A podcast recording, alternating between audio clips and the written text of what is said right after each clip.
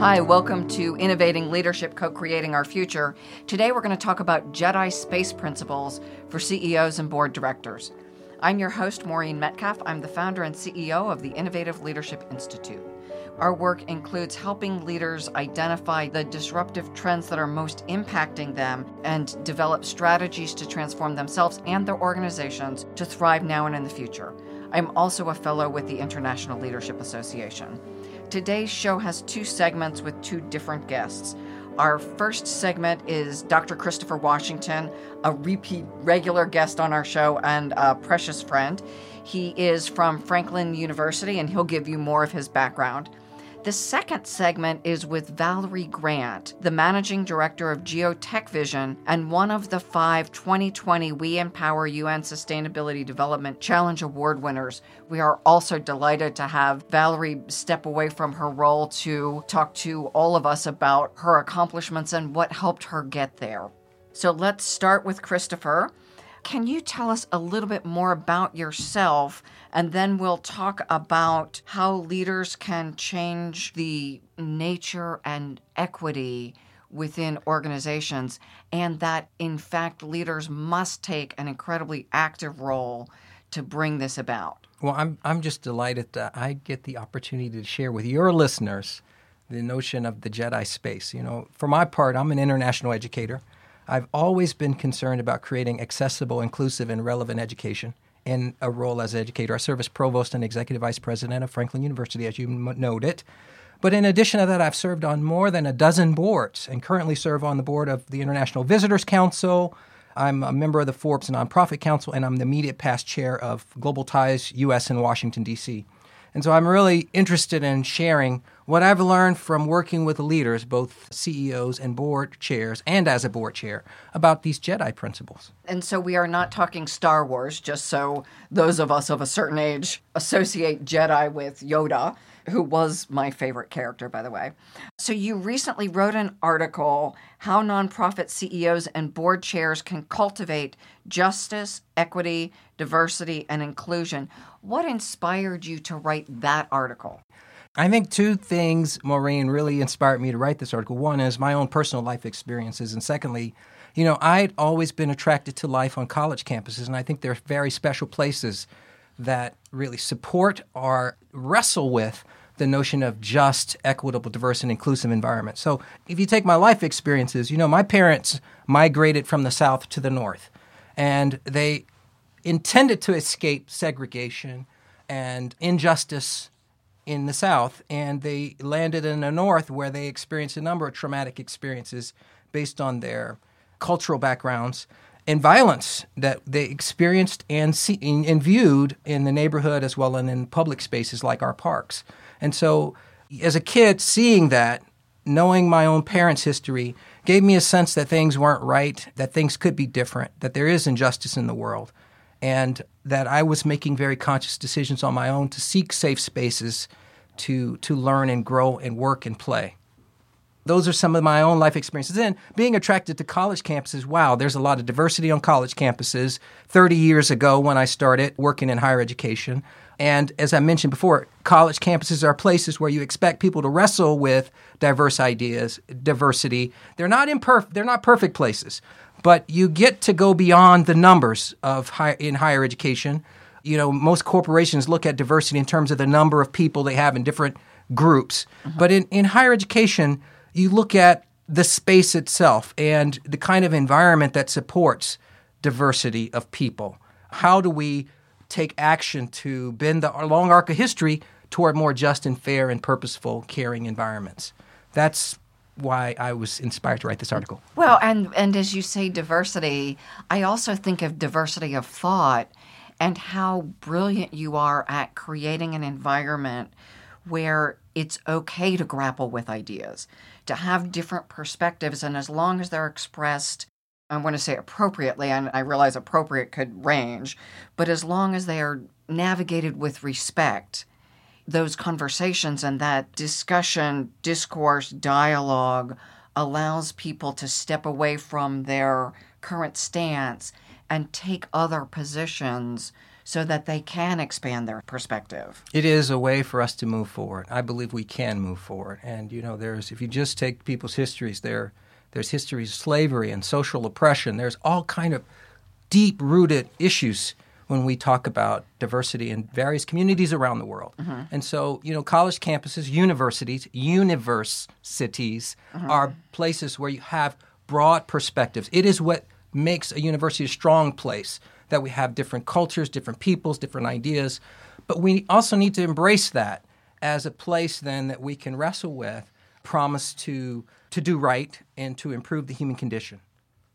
So, what are these initiatives trying to accomplish in the workplace and in society? And, and I think you've alluded to it, but can you fill that out just a little bit more? Yeah, I, I think these initiatives are saying we need to do right, you know, that we need to favor the collective wisdom of humanity in the way that we act and the way that we treat people. I think in societies where the government is based upon principles like liberty and justice and fairness that we need to be about keeping that promise. You know, so what do we do as citizens to assure that we are granting rights and privileges to people, to all people that are part of our community? And I think we're working hard to avoid injustice with these efforts. And in organizations today, like businesses, you know, how do we create successful organizations? How do we create successful communities where people collaborate, where we suppress you know, the tendency toward injustice and unfairness and bias. That, I think, countering those more unhealthy practices in, in psychological climates is part of what we should be doing in organizations today as leaders. Well, and I'm having real discussions with people truly grappling with how do we restore opportunities and yet not if I look at my leadership team and I say our leadership team doesn't match the ratios of people in the population, not enough women, not enough what pick across ethnicity, sexual orientation, the varying things we measure on diversity. How do I create the pipeline? But some folks are saying fire the some and replace with others. That's how you create equity. And other people are saying you can't do that. Do that. That's right. The backlash is huge. There has to be some ethical approach, and it's not going to be acceptable to all. Sure. No matter which seat you're sitting in, someone is going to be displeased. And it, it seems like the, the idea of we are grappling with the moral and ethical commitment of our country, the foundation upon which we are built, and these are incredibly complex decisions and get to the heart of individuals who are working hard trying to care for their families in each bucket. And how do you, you know, I think of a highway on ramp and how do you put the cars through traffic in a way that is considered fair? Now, that we just put stoplights up.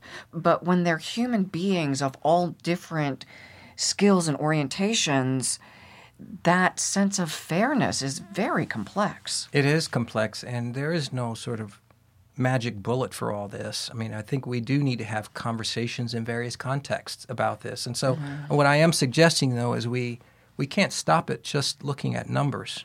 Yeah. You know, it has to be. And numbers oftentimes are, you know, how do we move people up in organizations so they're more representative in certain ranks within organizations? But Jedi space is really about the space that I inhabit am I creating an environment around me that's just and equitable and diverse and inclusive?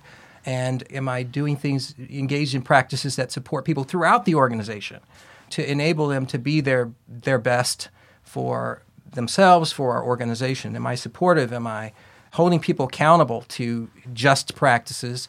Am I assuring that people have the opportunity to be collaborative in our environment? Am I, and am I inspecting what we do on some periodic basis so that we can continue to get better at this, better at working in community together, better at assuring that people feel included and supported in their workplace? You know, one of the things as I listen to you that strikes me, and I'm, I'm recalling a conversation of just an hour ago where my colleague was saying we also have to own where we have gotten for some of us, have gotten to our space because we were privileged and where most of us hold some level of bias to be aware of it and acknowledge it.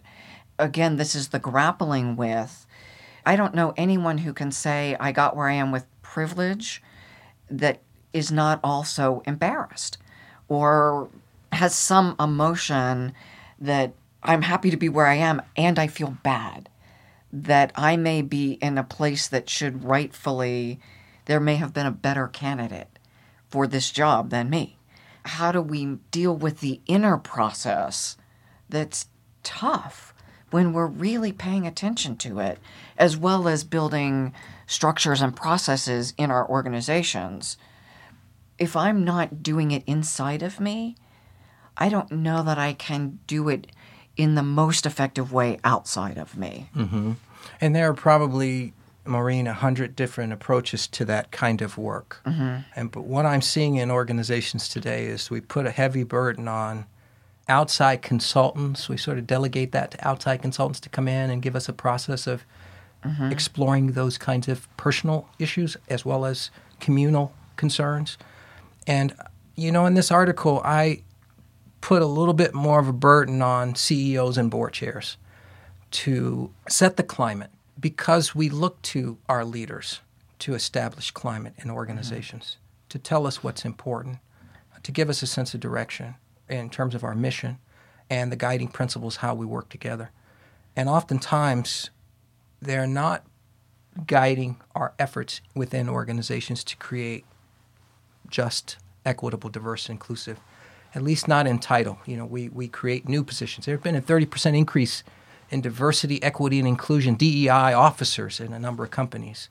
But I, I think we need to put a little bit more expectation on our leadership. And I think leaders need to understand a little bit more that they have a really powerful role to play in setting the context for more inclusive, more diverse, equitable, and just environments as you say that, I do appreciate that we have more people shepherding the DEI initiatives.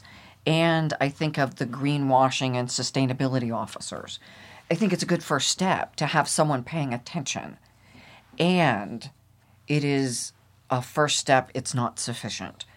If, as the leaders of an organization, we are not behaving in a way that is more just, equitable, that promotes and is personally embodied. It's not sufficient to say, but we have a DEI person over there, Sue in that cube. Everybody knows if they have a problem, they can go talk to Sue. And then I go about excluding people because I want to keep going to my whatever, whether it's my golf course or since I'm not a golfer, I want to go hiking. And I exclude folks who don't do my thing. I think diversity, equity, and inclusion officers often point to numbers because they're easier to sort of identify as here's a change that's being made.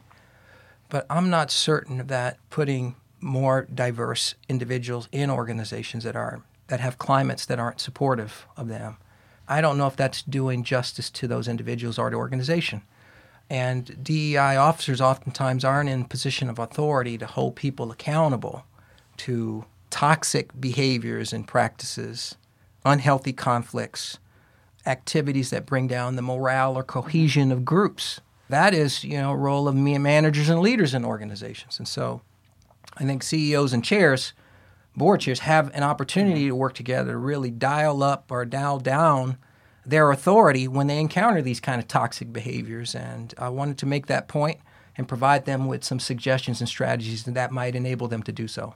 I want to give one more example and then let's jump into those. All right. Years ago, I was a consultant in the quality movement, TQM, Malcolm Baldrige, all that stuff. And, and as a consultant, I was situated full time at a client site as the quality person. I was initially seated in an AV closet, and they literally had the well, that's not good. stuff piled around me, and, and right the senior person came and suggested I get a more prominent seat than the closet. And that even sparked questions about what did I do to get that special window seat. For some people, they certainly changed their behavior. Yeah. But for most people, I still think it was window dressing. It was a good attempt, but to your point of no accountability, or certainly no authority. You know, I ended up being the person processing the stuff in the suggestion box I was really highly paid to be a clerk. And for people thinking about ROI on structuring these positions, back to your recommendations, having that person needs to be supported by the culture and the systems. It is insufficient to plop a corn stalk in the middle of a bean field. It's it may generate a stalk of corn, but it's certainly not going to generate the change in the system and culture that we're looking for. You know, Maureen, I'm a pragmatist. I've, I've enjoyed having the opportunity to serve as chair of a number of boards with CEOs who understood the importance of organizational climate mm-hmm. and the role that we both played in it. I, I, mean, recently I served as chair of the board of Global Ties US in Washington, and just an exceptional a CEO and uh, Dr. Catherine Brown, who we often talked about the behavior of people and individuals in, on the board and on the staff and the kind of climate we wanted to create in the organization, and uh, made choices that we thought were more supportive of the diverse workforce that she intended to attract and that she she led, as well as attracting diverse board members and having us work more collectively and collaboratively and effectively together. And so, you know, I think, um, you know, CEOs and board chairs can provide a great deal of strategic clarity. And we can think about the impact of the decisions we make so that we don't put that corn stalk in the middle of bean field. We, we figure out how can we best support people. And that's especially challenging when you have people who are working remotely now in many workplaces. How do we continue to create supportive practices of people who are working at a distance, sometimes dealing with even mental health and stress in a very different way. You know, what I'm suggesting through Jedi Space is, I think, something that uplifts the entire workforce. So you're hitting on them. Let's go through systematically. Let's go and through talk them. through sure. what these practices are, and we have, say, six minutes to to go through them. Well, we're rapid fire. Jedi, just, equitable, diverse, inclusive environments. Just, you know, really make sure that we are fair and purposeful and doing what's best for people. You know, when we think about just, not just the legal aspect of what's just, what's right to do here. So if you take those principles, providing clarity around those principles is a supportive active. So we have these principles, space, supportive. Let's start with S. Uh, supportive practices include, you know, things like hosting board member orientations, providing clarity on roles of board and staff members and the importance of their various roles. It, it may mean having a clear policy manual that spells out what Jedi is all about, you know, and uh, periodically celebrating people and reinforcing behaviors that are consistent with just, equitable, diverse, and inclusive kinds of environments. That's what S is all about.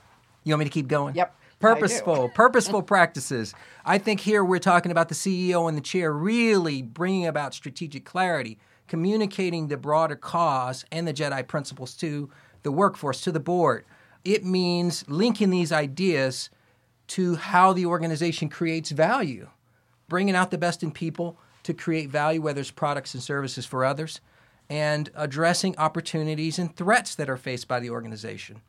Uh, it also means integrating these ideas into the culture through through a number of practices, whether it's faculty staff get-togethers or whether it's employee lunch gatherings, lunch and learns, etc. A in space stands for accountability practices, and this is where you have standards for acceptable behavior that you spell out and you communicate and you address them when you see violations of these ideas about how we should be working together. In many organizations, it's, it's a code of conduct. Boards have code of conduct. Sometimes staff have sort of HR policy manuals on what's acceptable in the workplace and what's inappropriate and unhealthy conduct. That's important to point that out. And for some boards, it might be that we have term limits so that we can revisit with board members if their behavior is consistent with the ideas of the organization. If it's not, there's not a natural opportunity for them to transition off. Those are some of the kinds of things that I think are about accountability. In space, the C stands for collaborative practices. And I think leaders like CEOs and board chairs have an opportunity to structure interaction, to enable people to connect with one another, and both the workplace and outside of it. And then cultivating a sense of connection and belonging is really a part of what collaboration is all about. So, aiding in ways to overcome natural connections and divisiveness that can come by setting up boundaries are unhealthy cliques. How do we do that? And I think leaders have a real powerful role to do to, to play in that. And lastly, E is about evaluation, evaluative practices. You know, how do we assess and evaluate the factors that contribute to the climate that exists today? And how do we then, whether that's positive or negative, and then how do we create new conditions that support our Jedi ideas? Just sort of going through it pretty quickly. So you've talked about boards and CEOs. I want to step it to the next couple of levels because my sense is each of these principles, while the board has the ultimate responsibility, as does the CEO, if I'm a mid level manager, I still impact the organization and can still apply each of these within my span of control. I'm imagining many of our listeners have a sense that we must do something. We must. And I may not be able to get, I may not even know who my board chair is, especially in a large corporation, multinational corporation. And if I point to them on LinkedIn, I'm not going to ever have a conversation with them. So, how do I make sure my division or my work group or my project team, even if I'm not in charge of anything, how do I make sure this happens from an informal or more junior level role? I love what Dr. Sian Proctor, Sian Proctor says. By the way, Sian Proctor was recently selected to be one of the citizens to go up in the SpaceX mission in the fall. She's going to be an astronaut as part of that crew. But she said, Jedi space is the outer space I want to visit and the space I want to create and inhabit right here on Earth. It starts when we learn to cultivate our own individual Jedi voice as a force for positive change in order to create the collective Jedi space we envision for humanity's future. We all have some responsibility for creating the space around us. And so I do believe these Jedi space principles apply to everyone. However, I was arguing in the article that it has to start with leadership. I mean, I believe that people take a lot of direction from their leaders.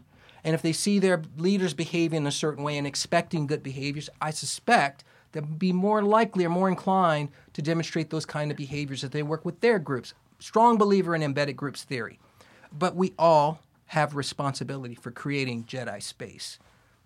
That's sort of my general idea. I agree that the leadership is an accelerator. And frankly, if I really value it and I'm working for an organization that doesn't, I may find someplace that does. And impoverished leaders can also create impoverished conditions in organizations where certain behavior is acceptable and tolerated. And to me, that's a sin.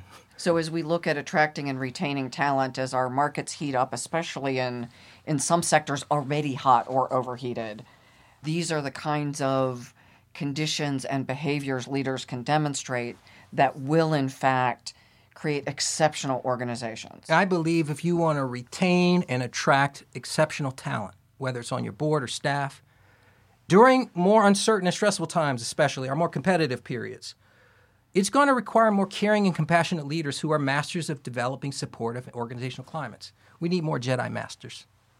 Christopher, you have nailed it. Thank you. For our listeners, how would they find more of your writing? Your writing on across several different platforms and several different subjects. So, how would people learn more about what you're up to? You want to learn more about what I'm up to? You can go to drchristopherwashington.com. And most of my publications, more recent publications, you can find there. And so, you're writing for Forbes. I write for faculty on Medium, and I write for Medium, and I've written a number of articles for like eLearning magazine. You'll find a wide range of my publications and, and thoughts out on drchristopherwashington.com. Great. And they can find you on LinkedIn? I'm on LinkedIn. They can go to Franklin University. Christopher Washington. You can find me on Franklin University, and you can also find me under, uh, if you Google Christopher Washington Forbes, my nonprofit council posts are all available through that website. Thank you. And to our listeners, this is such an important topic. No simple answers. That we need to do something I assume most people agree. But what we do and how we do it, Christopher offers some very concrete examples, and yet how we put those into place in each of our unique organizations is really going to vary. how we navigate our own feelings about it, our thoughts about it, our action, our spiritual commitment in some cases to how do we define just? How do we define moral? Is this a moral imperative? For some people, the answer is yes, for others, no. I'm not suggesting that there is a right answer. I am suggesting that each of us do that internal exploration to find what is right for us and then have purposeful practices, have supportive practices, have collaborative practices. How do I interact with colleagues and collectively grapple with who are we as an organization? What are our agreements? What are our commitments to our customers, to our team, to our all of our stakeholders? This is a big challenge of our era to really navigate through and set the pace for and the tone for how we go forward. Thank you to Christopher. Thank you, Maureen. You nailed it on the head. That's what we need to do to create the world we want, the communities we want, and the schools we want. Thank you. And up next, we will talk to Valerie Grant about her win as the director of Geotech Vision. Same construct, looking at the SDGs, Sustainable Development Goals set forth by the UN. As a global population, we have committed to accomplishing certain goals. And as Christopher talked about, looking at the results. And Valerie is one of the winners who is an exemplar for other people to follow.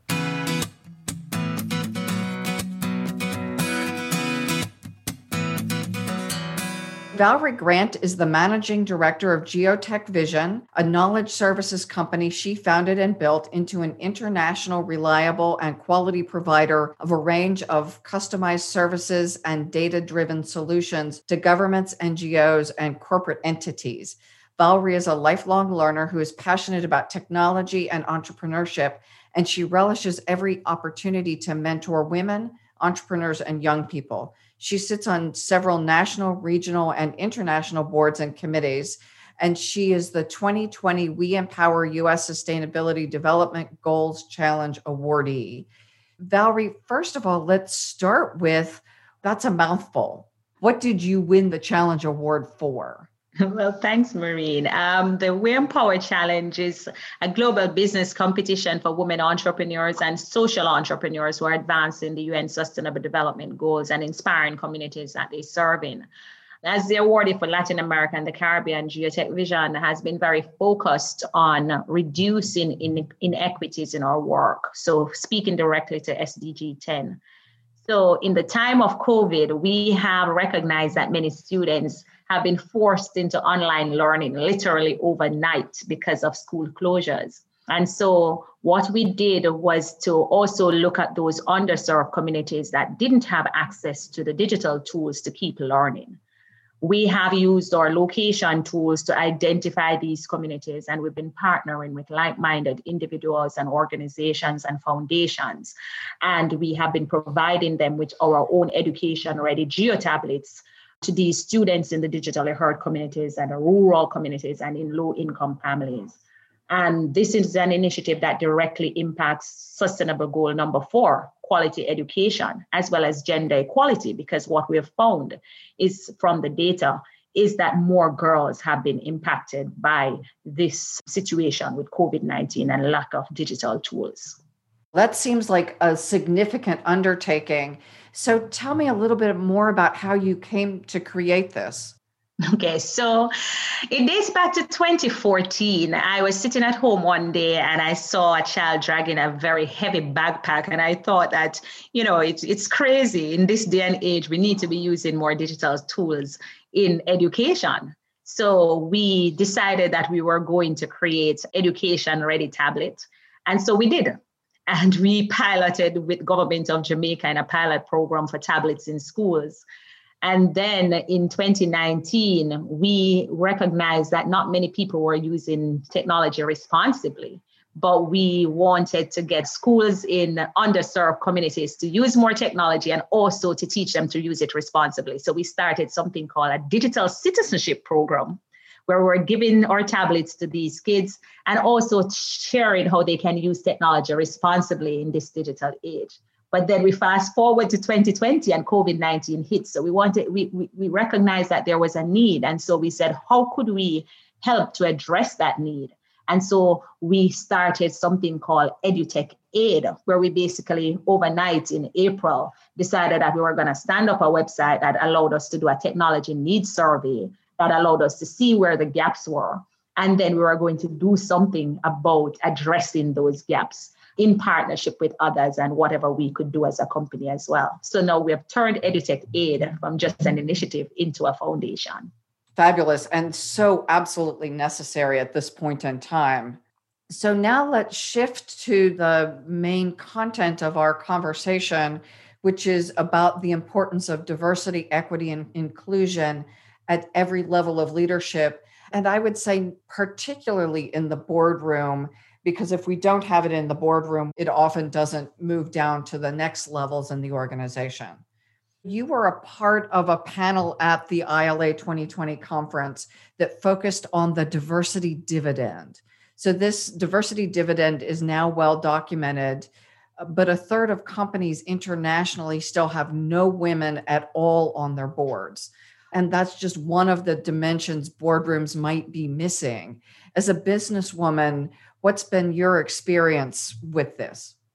It has been as you've said, there has been very few women on boards. My personal experience has been that the situation has been gratefully incre- improving over the last three to five years. And I think that's mainly because organizations are being more deliberate in educating and leading that advocacy campaign to help to accelerate that movement to have more gender balance on corporate boards. But it is, however, for me, still a very lonely place because I find that on a lot of the boards that I serve on, it's disproportionately comprised of older males. And I believe that women and younger persons serving on these boards also have a responsibility to help to change that because they can pave the way for others to be there. They can personally decide to be mentors. They can groom others, prepare them to take the opportunity to serve on boards.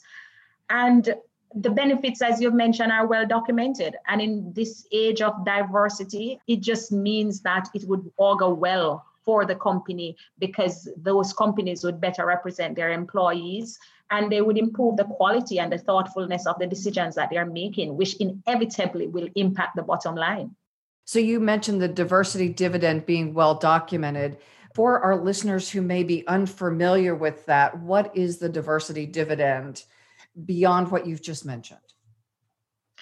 There, it's just in terms of being able to to have that kind of thoughtfulness in the decision making, having different perspective. It is well known that women bring a certain level of empathy. They also bring a different perspective just because of gender, because of the experiences that they've had.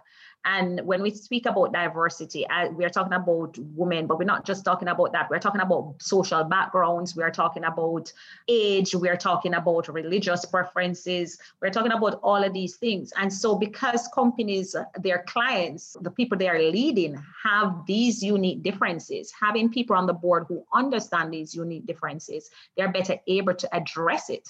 And when you have motivated employees as well as persons who understand how your customers operate then inevitably it means that you're you, you will do better as an organization. So in your experience it sounds like you are often the only woman and also much younger than some of the men that you're serving with.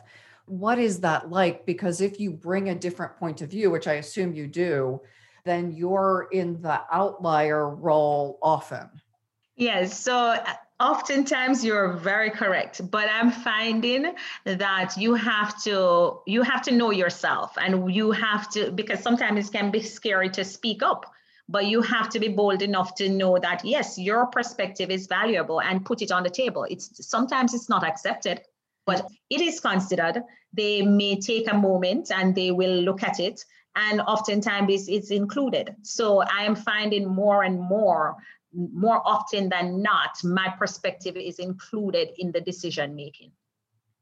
First, that's fabulous to hear. And I assume for you, especially as a younger person, it means that you have had to develop self confidence, an ability to communicate and articulate and make a business case very effectively if you are often in the position of not just agreeing with others in the room. That's definitely so. So it means being very prepared. Firstly, you don't go to these meetings being unprepared. So they, they are board documents. You need to review those documents. You need to make notes and you need to be prepared to have a position on them and to be able to defend what that position is. So it can't simply be because you want this, but you have to show, as you've uh, said, the business case for it and highlight the benefits to the organization. And when you make a solid, logical argument that is backed up by the facts associated with it and highlighting the business benefits, then it's often hard for, for someone to just push it aside. But if you go into the boardroom not being prepared, then you're not taken seriously. So, as an individual, you have that responsibility to make sure that you show up. And so that's what I try to do. And, and again, uh, having served on boards, when you are the the alternate point of view it sounds like you would also have to be more prepared have Definitely. more data making making your business case because it's easy to go to a board meeting when everyone agrees with you it's much harder Definitely. when when you see the world through different eyes Yes, it is. And oftentimes uh, it, it's not just seeing it through the lens of being a woman, it's also seeing it through the perspective of being a younger one, but not just because I'm younger, but because I a lot of my team members and the people I work with are younger and they have such diverse perspective and they really do think differently. So we have to take that into consideration. So one of the things that i find as a leader is that i have to listen to my team. I've really learned to listen and to get the kind of feedback to understand what is really working and to test that and to also be able to articulate that in the boardroom. And so now let's move from the boardroom to the organization. What do you believe the organization or organizations can do differently to incorporate more diversity in the higher level leaders? So, how do we get our organizations to have more diversity? I believe that it is something that we have to be deliberate about we have to, leaders need to recognize that they must dive in and they need to analyze from a business perspective how diversity will impact that organization in its various dimensions. And I think, simply put, make diversity a priority and address all aspects of it. And making sure that the recruitment strategy embeds diversity in that strategy. And I think leaders need to provide leadership development opportunities for persons within the organization. And I think more, most importantly, what I would say is that leaders themselves, they should be refining and improving their very own leadership skills. Because if they do that and they look at what this century is offering and the environment that we live in today, then inevitably they will come to recognize that in order to be a good leader, these are some of the things that you have to be contemplating at this point in time developing, mentoring. I would guess along with that is also creating a culture that really values. We don't just hire diverse people and keep them out of the, the key decisions, but the equity and inclusion piece that they are sought so we get the right diverse people, the ones we really respect and can't function without. Just like I would have everybody else on my senior team being the right people for those roles.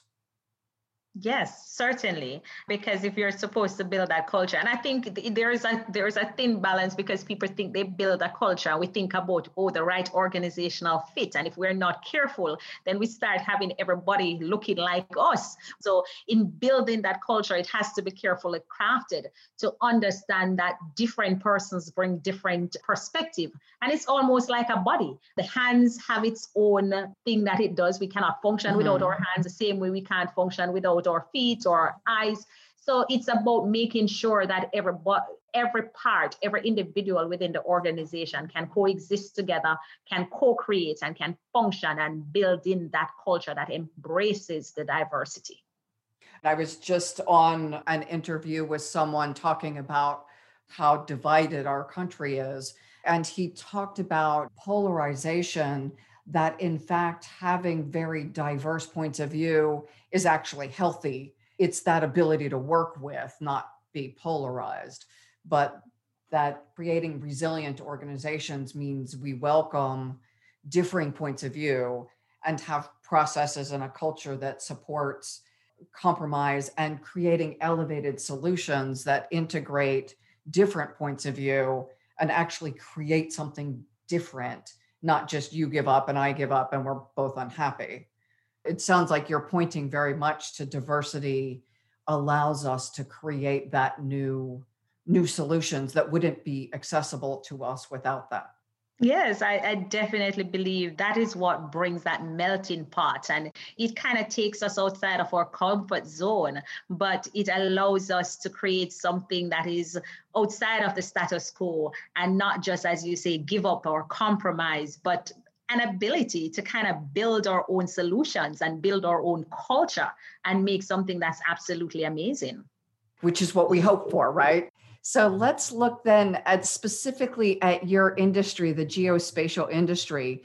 So beyond corporate boards, what do you believe can be done to incorporate greater diversity in boards and in organizations within your industry? Well, in our industry, unfortunately, it's still predominantly a male dominated industry. And especially at the managerial and the, the leadership levels, that's what we have found. And many boards interestingly, again, are made up of white older males. And I believe that I'll, I'll, give you an example. I'll give you the World Geospatial Industry Council, a board that I sit on, an organizational board that I sit on. The patron board has 11 members on that patron board, one female.